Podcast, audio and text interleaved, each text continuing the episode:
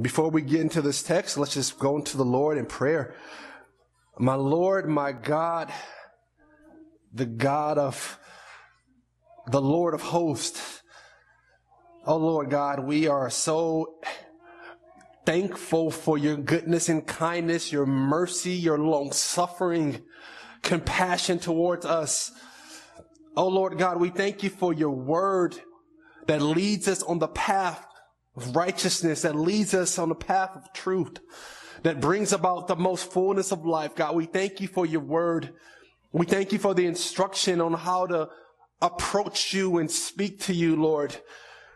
God, I pray that you, through this verse, God, speak to the hearts of my brothers and sisters, God, to prepare them to come to you in prayer, understanding how they should carefully use their words, understanding that you are holy, glorious, loving, and kind.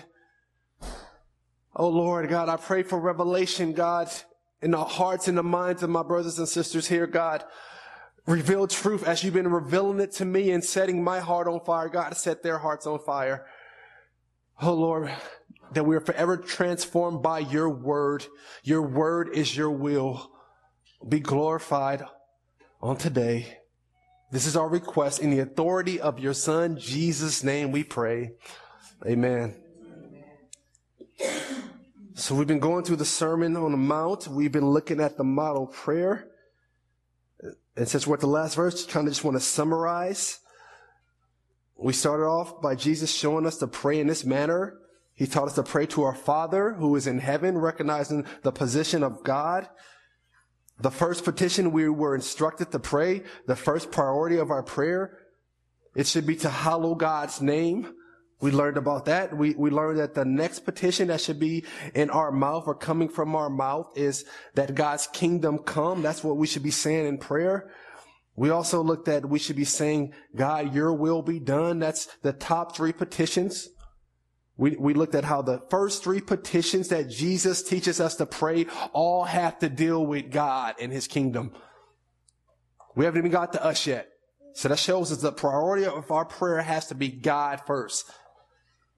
After the first three petitions that all deal with God, he teaches us in verse 11 to pray for our daily bread.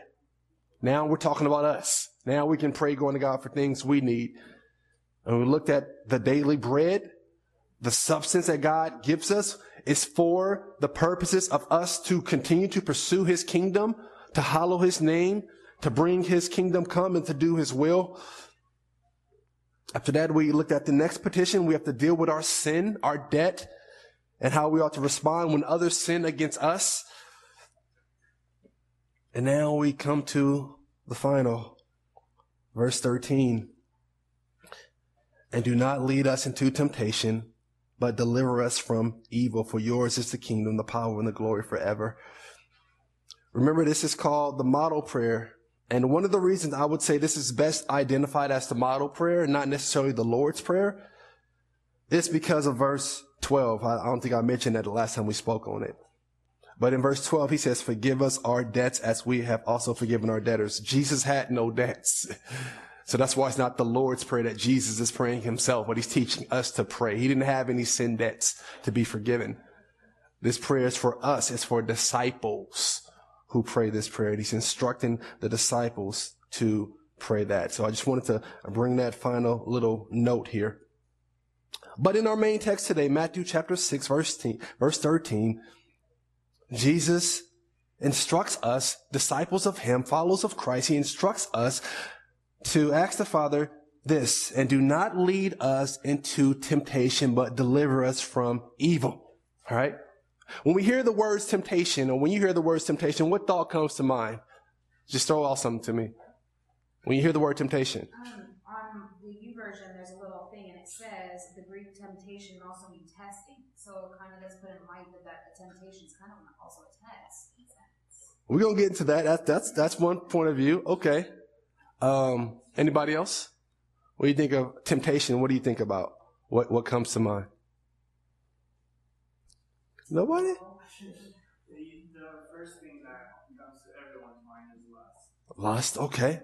Okay. Yeah. often when we talk about temptation, it's some type of enticement to do sin, right? Or to do something wrong. That's, that's probably the definition that comes to our mind. To do something that's not good, wrong. I'm tempted, enticed to do something like that. And we know that temptation varies, right? Temptation can go from I'm on a diet and this person right in front of me is eating this fat, juicy cheeseburger while I'm eating kale salad or, or, or, grapefruit. That's, that's a temptation, right? They're eating it right in front of you. You are enticed. You, you smell it. You see the juice coming from their lips and you're just like, I just want to bite that. that. That's a temptation, but there's other temptations, right? There's a temptation to cheat on your taxes.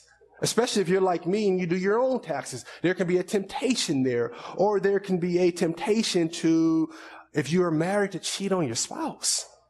There can be a temptation to, if you are trying to kick a drug, to try to do that drug again, right? Temptations vary.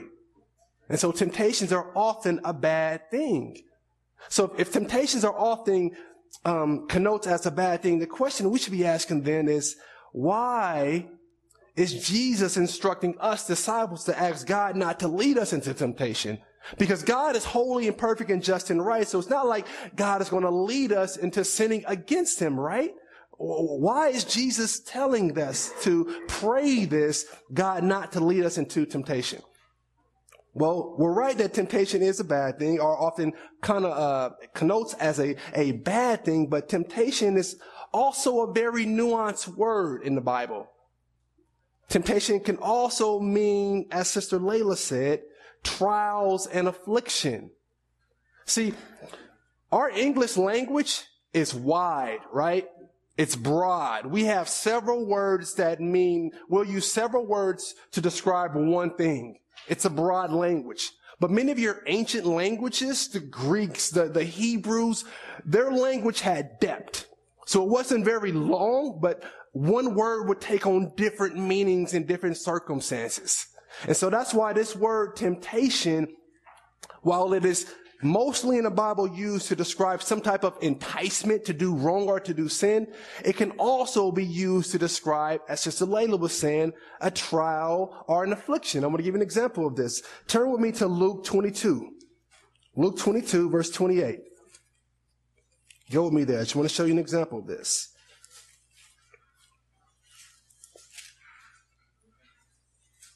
Luke 22, verse 28.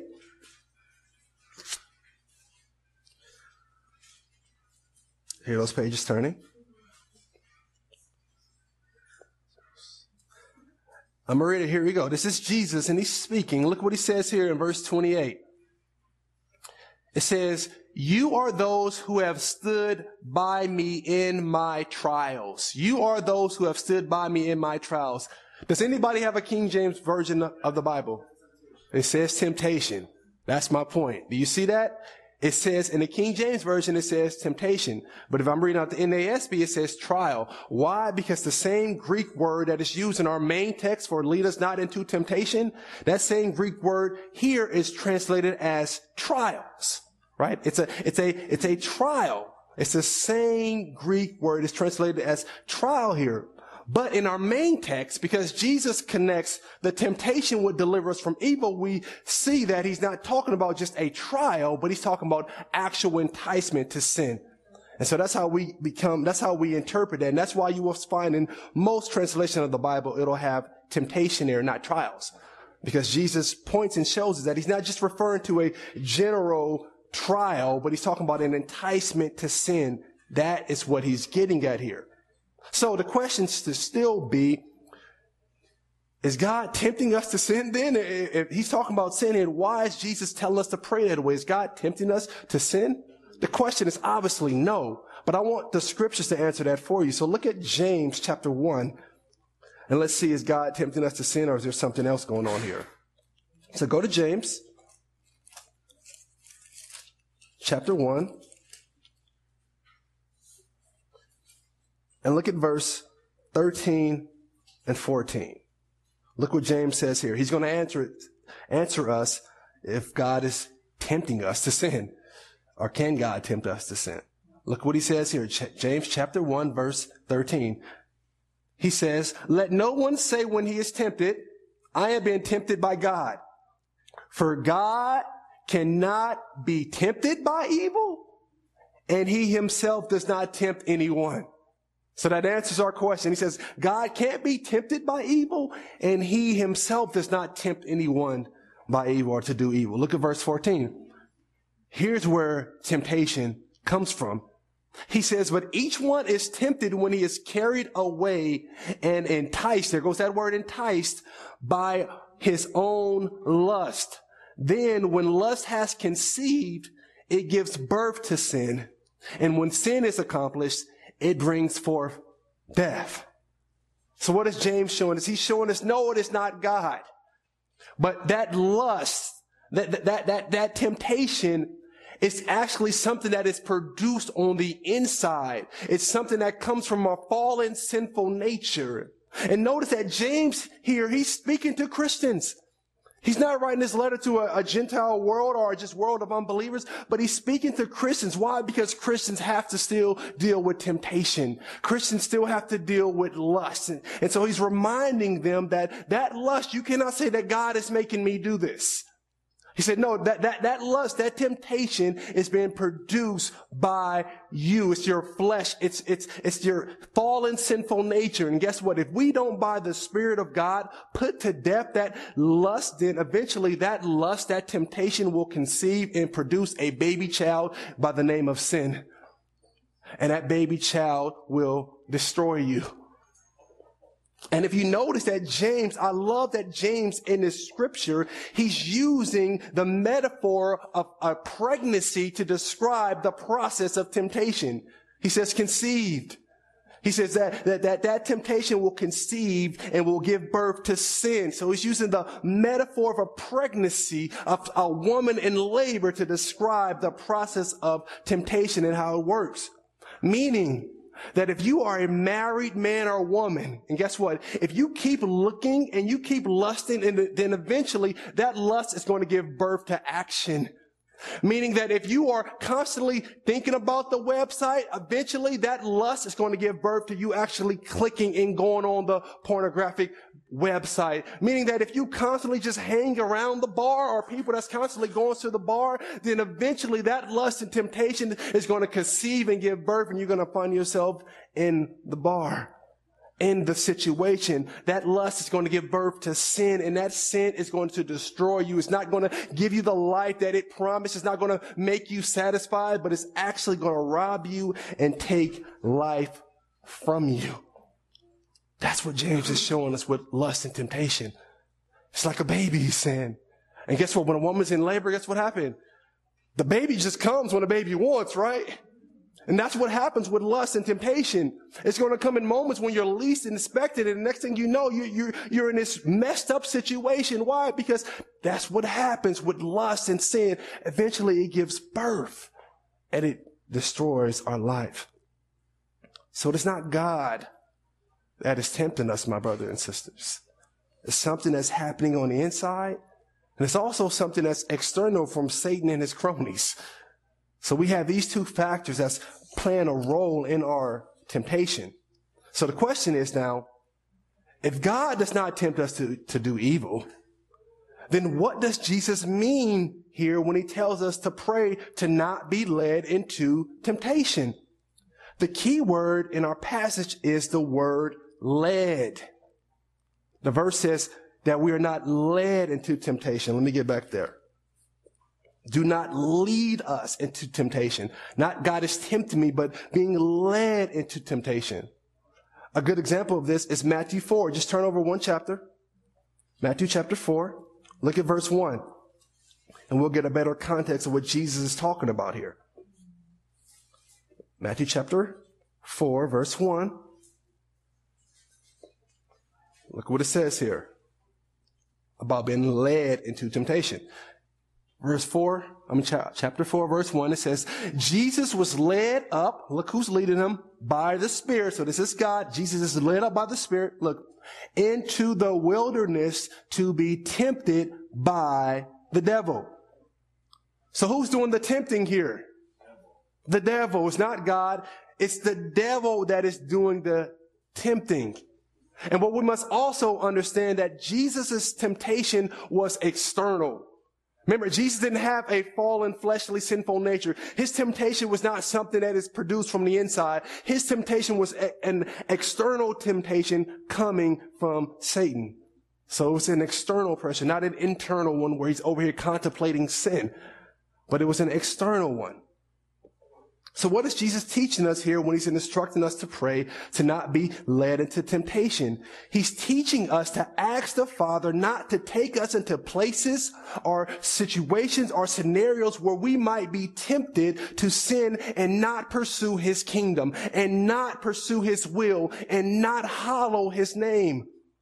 See, th- this petition is a request of humility and true love for God that says, Lord, I love you and I want, I don't want to be in any circumstance or situation that's going to um, cause me to bring honor or dishonor to your name. I recognize my flesh is weak and that I can easily fall into sin. So God, do not lead me into temptation. I don't want to sin against you. I don't want to do those things that bring dishonor to your name. See, that's the heart of this petition.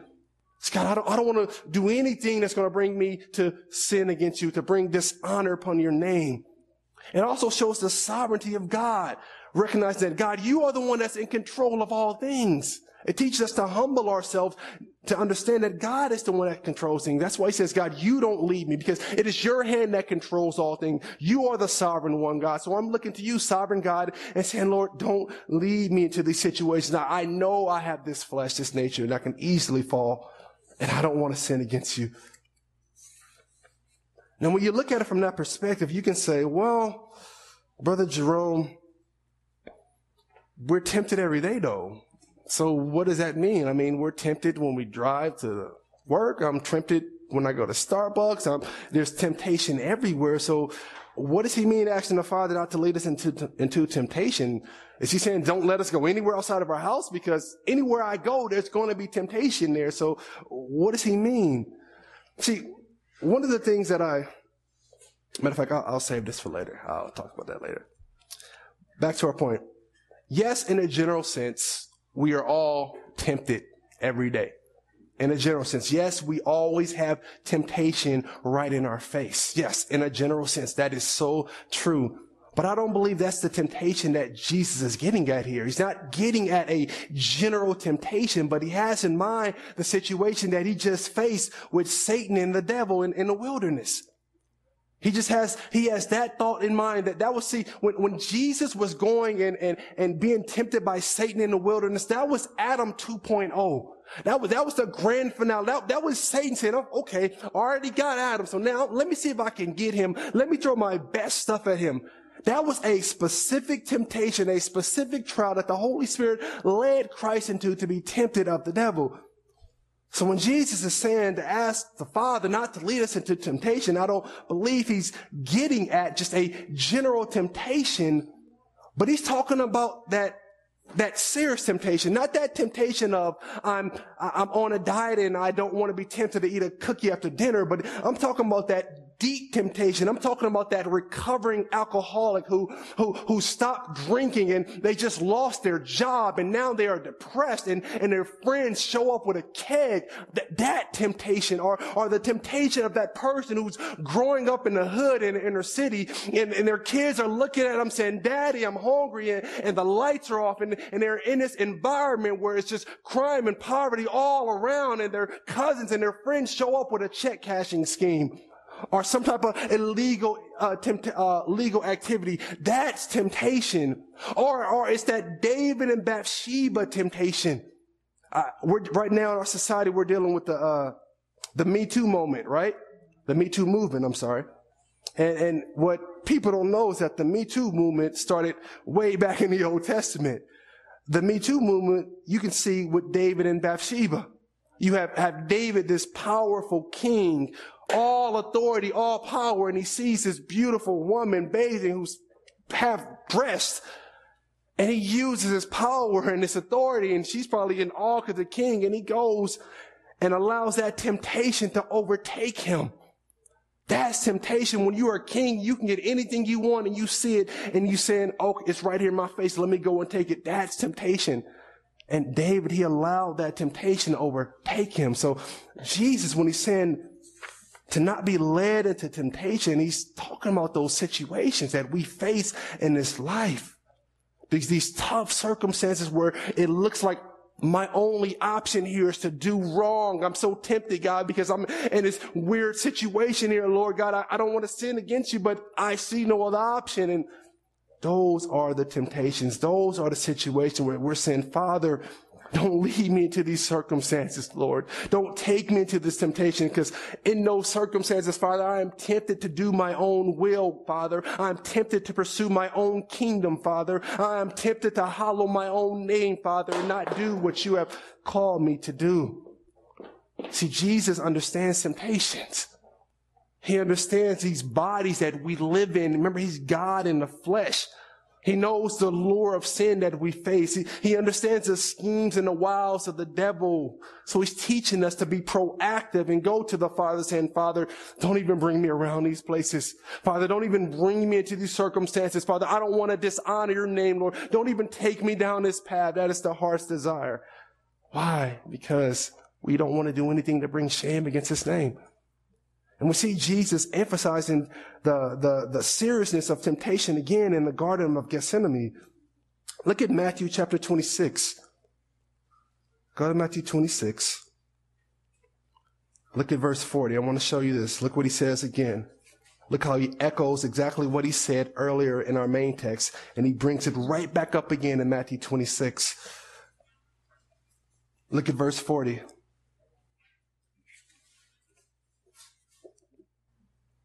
Matthew 26, verse 40. Look what our Lord says. He says, And he came to the disciples and found them sleeping and said to Peter, So you men could not keep watch with me for one hour. Look what he says in 41, our main text here. He says, Keep watching and praying that you may not enter into temptation. Why? The spirit is willing, but the flesh is weak. The spirit is willing, but that flesh, oh, that flesh is weak. Oh, I, it's one thing on, on Sunday to be in here with your brothers and sisters. You're praising God. You're reading your Bible, but it's another thing to be at home when nobody's watching and you know you can do that thing and nobody will know. That's temptation. See, uh, our spirit is, yes, and I'm, I just want to serve you, God. I just want to follow you. But that flesh, that flesh is something. And that is why we need the Spirit of God to put that flesh to death. Because if you don't have the Spirit of God in you, that flesh will destroy you. And Christ is telling them, you watch and pray that you don't enter into temptation. He said, you only want to enter into temptation. Why? Because the spirit is willing, but that flesh, oh, that sinful human nature, oh, that nature is something. So pray and ask God, don't take me to this place. I don't want to enter into temptation.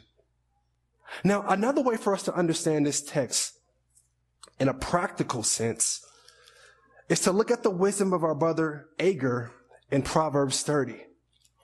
He gives us a practical application of what Jesus means by, Lord, lead us not into temptation, but to deliver us from evil. So go to Proverbs 30. Proverbs 30. And I, I need everybody, if you have a Bible, please go there with me. So let's, let's get the, the, the page uh, band and music going.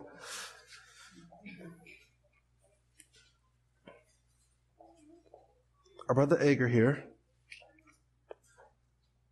Proverbs 30, verse 8 through 9. He gives us some practical application to Jesus' instruction on temptation. Here we go in verse 8. He says, Keep deception and lies far from me. Here goes the part I want you to see. Look what he says. Talk to the Lord. He says, Give me neither poverty, so don't give me poorness. He says, nor riches. Feed me with the food that is my portion.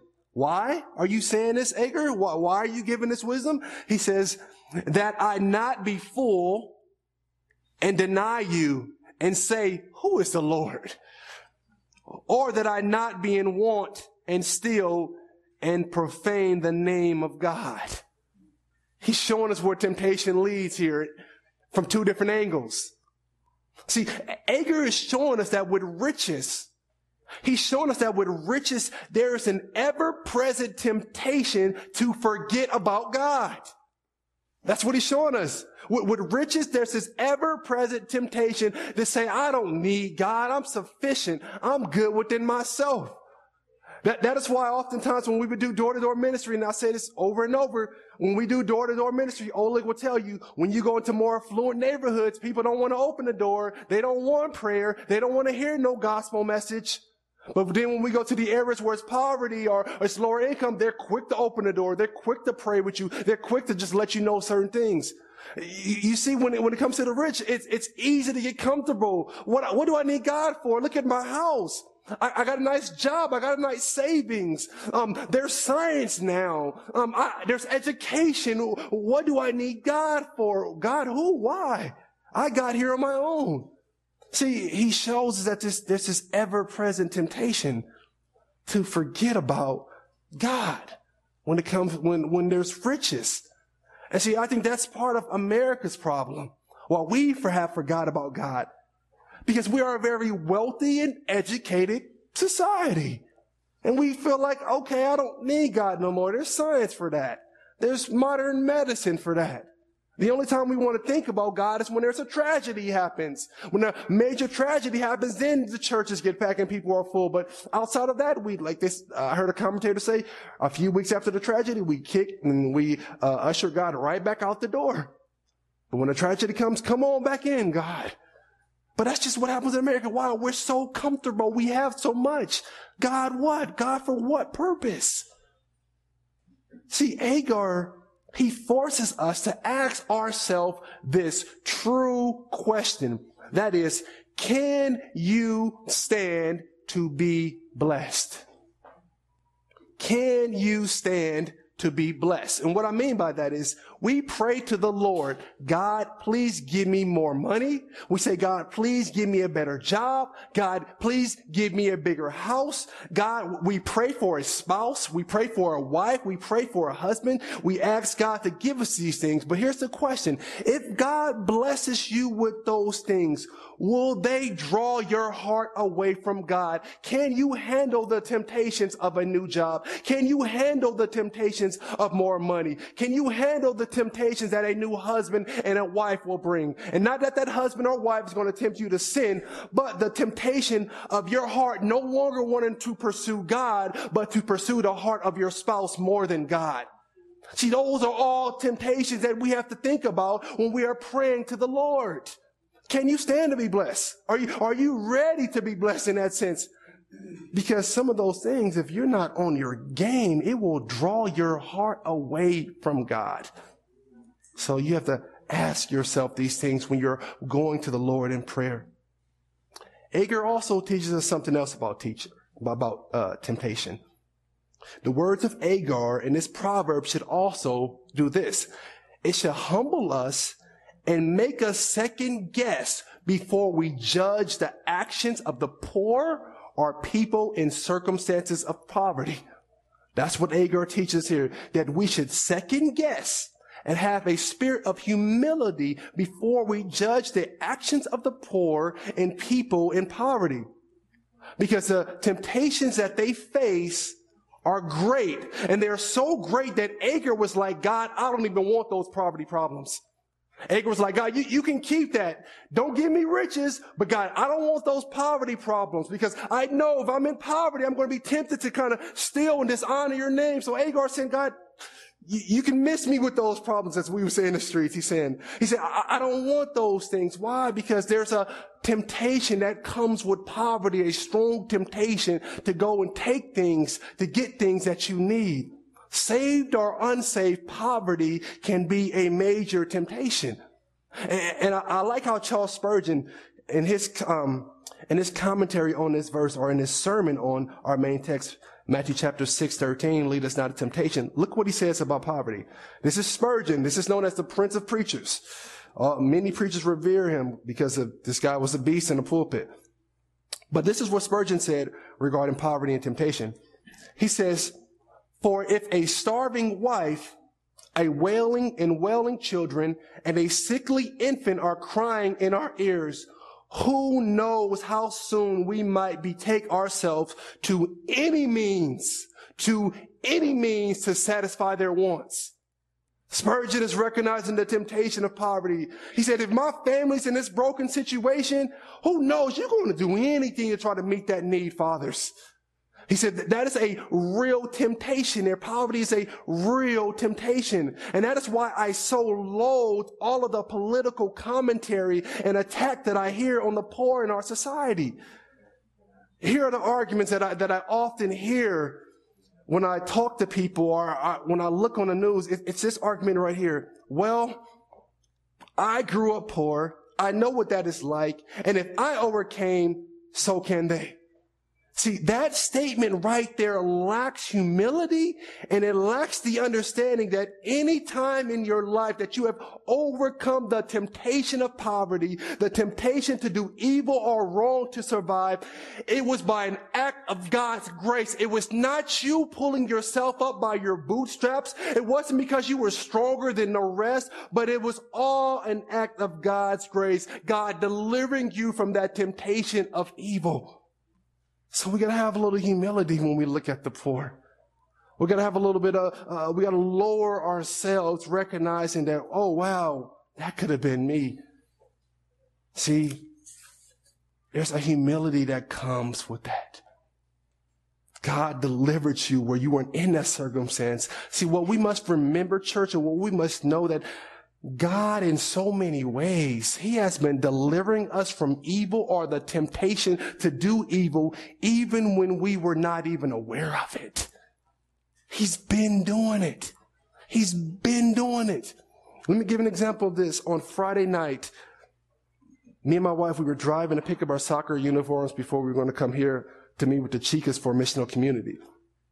And at the light, my wife's driving, she stops and she just out of nowhere starts talking about how she's just so thankful how God protected her in high school because she was a mess. She was just really just out there in sin and out there in the world. Um, she was saying how she could have been killed and uh, because of the many circumstances that she put herself in. And she was saying how she had, she's had guns pulled on her. Cause some of the dudes she was dating, I mean, she said she's talking about how she's been in parties where there were, there were shootings going on. And she like, I could have been dead.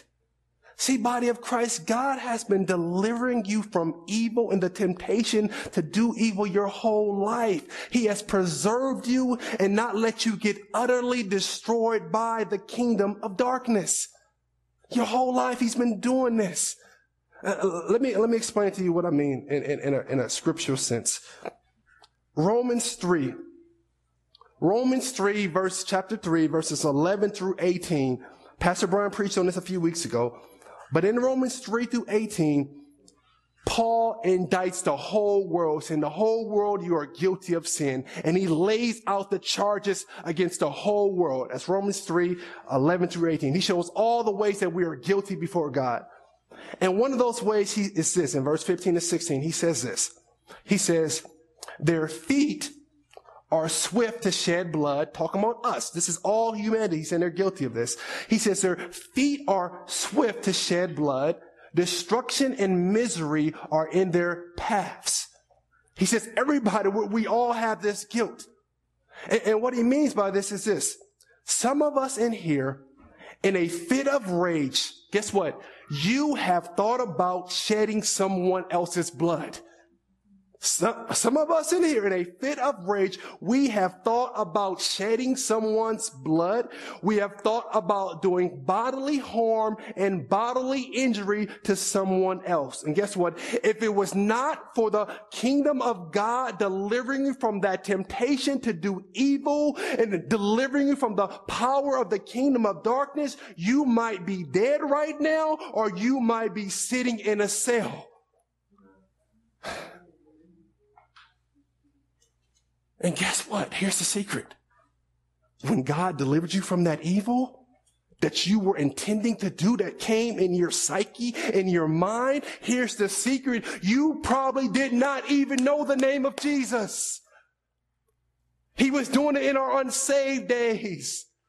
You probably never even heard the name of Jesus. You probably even never heard the gospel. You were probably like many people. You were probably sleeping around with your boyfriend or girlfriend, or you were probably getting drunk or getting high or, or engaged in some sinful behavior. But Jesus delivered you and preserved you from that destruction, from that temptation to do evil. When I say Jesus, yes, Jesus has been preserving you. Because the Father has trusted all things to the Son. Jesus says all power and authority in heaven and earth is given to me. So Jesus has been delivering you from evil your whole life to the point, guess what? That he did not let you die or get destroyed before you heard the gospel and got saved. You could have been dead, never hearing the gospel. He preserved you, kept you, even in your temptation to do evil, even when evil was coming at you. He has preserved you and allowed you to hear the gospel and to be transformed and changed into a person of the kingdom of God. See, even though we rebelled against God, lived as an enemy of God, He has been merciful to us. He has been merciful to you, even though we lived as rebels. He has preserved your life just like Peter. Guess what? The kingdom of darkness wanted to sift you like wheat. He wanted to sift your faith. The kingdom of darkness wanted to destroy you and would have destroyed you even more. But guess what? God said, no, he delivered you from that evil. Colossians 1:13 says, "For he rescued us from the domain of darkness and transferred us to the kingdom of his beloved son in whom we have redemption, the forgiveness of sin." See, you were under the control of Satan. That's what we don't get. You were under the control, we were under the control of Satan and, and Satan in our flesh. So that means that when you hear about all these horror stories on the news, when you hear about that mother who drives her car into the river and, and, and, drowns her kid, or that father that recently goes and he shoots up his family, guess what?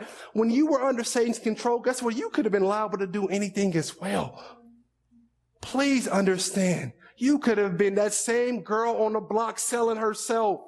Don't think, remember you were under Satan's control, under his domain, his dominion. You could have been that same person. You could have been that same girl who's rocking the yoga pants and is all into materialism and in Eastern religions. That could have easily been you. You, you must understand that God has kept you. He has preserved you and allowed you to see Jesus Christ. He has allowed you to hear the gospel. He has been preserving you, keeping you, delivering you from the power of evil our whole life. And not only has he been delivering us from the temporal destructions of the kingdom of God, but he also delivered us from the destruction that would have happened if we would have continued to stay getting high and blunted, if we would have continued to living the life, if we would have continued being engaged to sin, there would have been an eternal destruction waiting for us, but yet Christ delivered us from it. So he delivered us already throughout our whole life from the great evil that has come against us. And he has delivered us from the destruction that would come because of a life of evil as we stand before God. That's the gospel. He's been delivering us.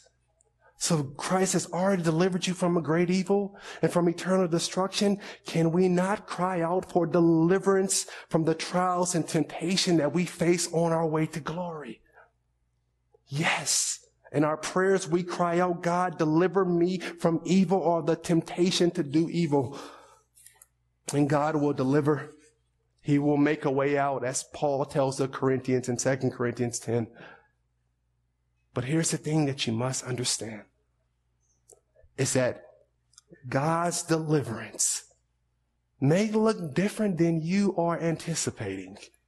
He will deliver you. But you must understand it may look different than you are anticipating. And I want to give an example of this. 2 Timothy 3.11.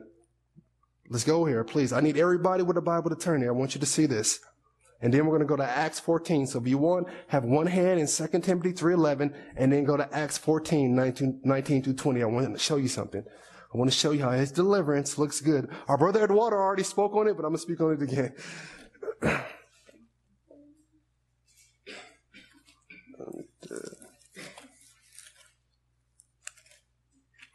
Okay. Second Timothy 3.11. This is Paul. Talking about his deliverance, his deliverance from evil. Look what he says here. I'm going to start in verse 10. He's writing to his, his uh, understudy Timothy, a younger pastor, and he tells Timothy this, starting 10. He says, Now you followed my teaching, conduct, purpose, faith, patience, love, perseverance, persecution, and sufferings, such as happened to me at Antioch, Iconium, and here's the one place I want you to really pay attention to, and at Lystra. Remember this word Lystra, Lystra. What persecutions, he said, I endured. And look, and out of them all the Lord rescued me or delivered me. We right? We, we see that right there? So Paul's writing to Timothy.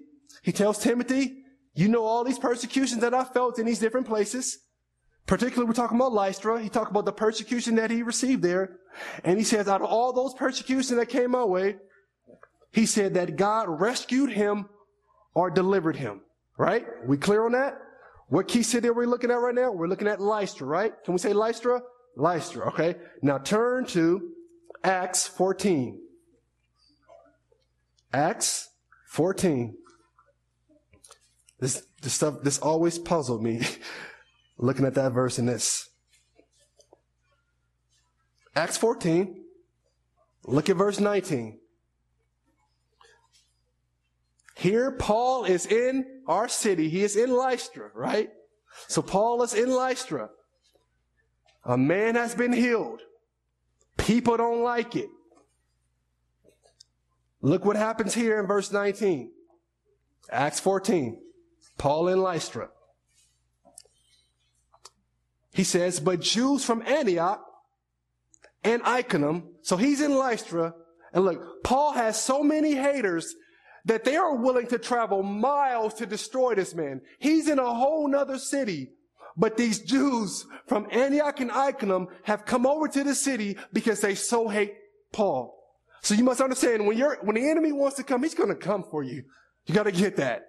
He don't care what's standing in his way. He's going to come for you. You have an enemy who walks around like a roaring lion seeking to whoever he may devour. That's what's happening. The enemy wants to devour Paul. And they don't care how far they have to go, they will go and destroy him. And that's the same thing for you. The enemy of the kingdom of darkness wants to destroy you. You have a permanent foe. So this is what's happening here. It says, but Jews from Antioch and Iconium came, are having won over the crowd, Look what they did.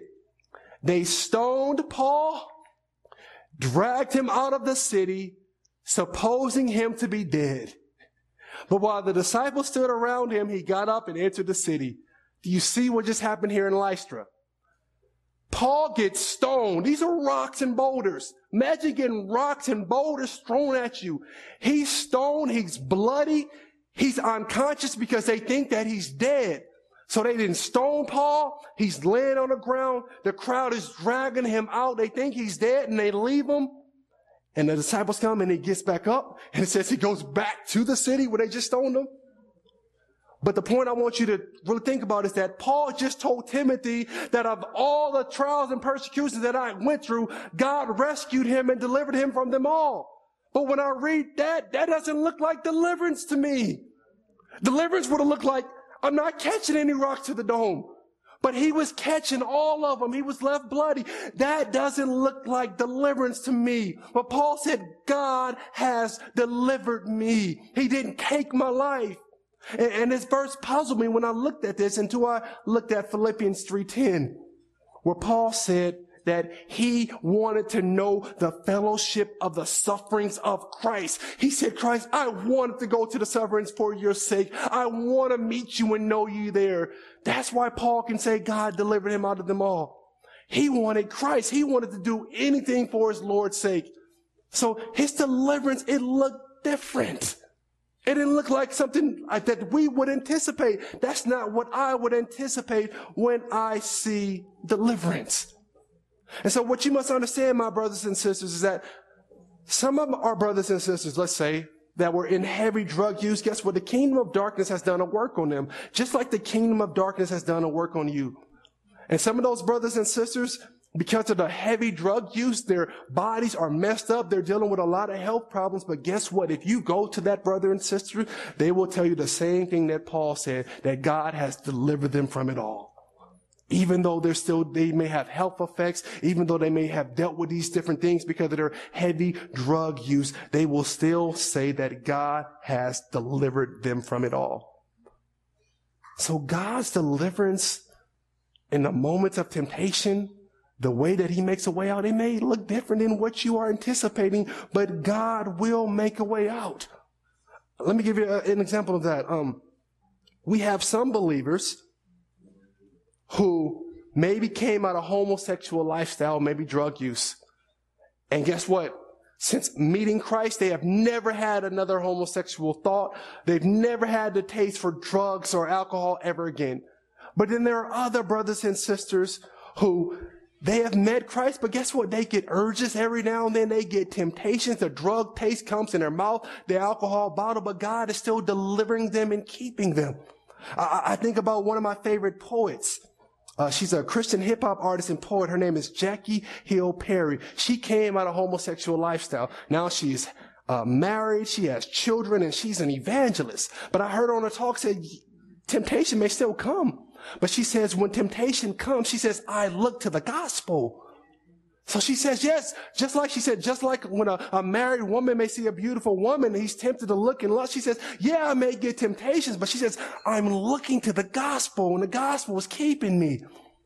So deliverance, it may look different, but it is deliverance. God brings us through. So while we don't want the temptations and we pray that God would not lead us in temptation, guess what?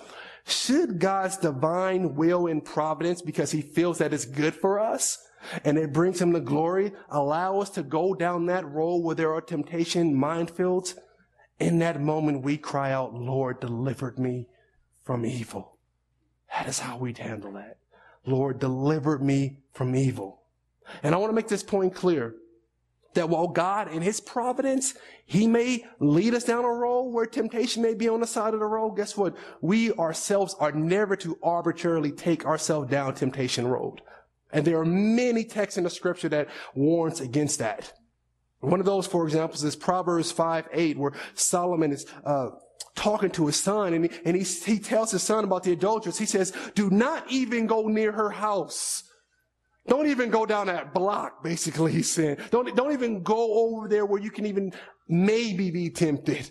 Or I think about Romans 13, 14, make no provisions for the flesh to fulfill the lust thereof. He said, don't even give your flesh the opportunity to go in lust. So if you, if you find yourself struggling with maybe lust, he said, then don't even go to a beach where you're going to have scantily dressed people. Don't even put yourself in that situation. Or if you're trying to get out of the game, out of the streets, then you don't even go and put yourself around your old neighborhood, around your old friends that are doing the same life. He's like, don't even give your flesh a chance to go fulfill that lust thereof.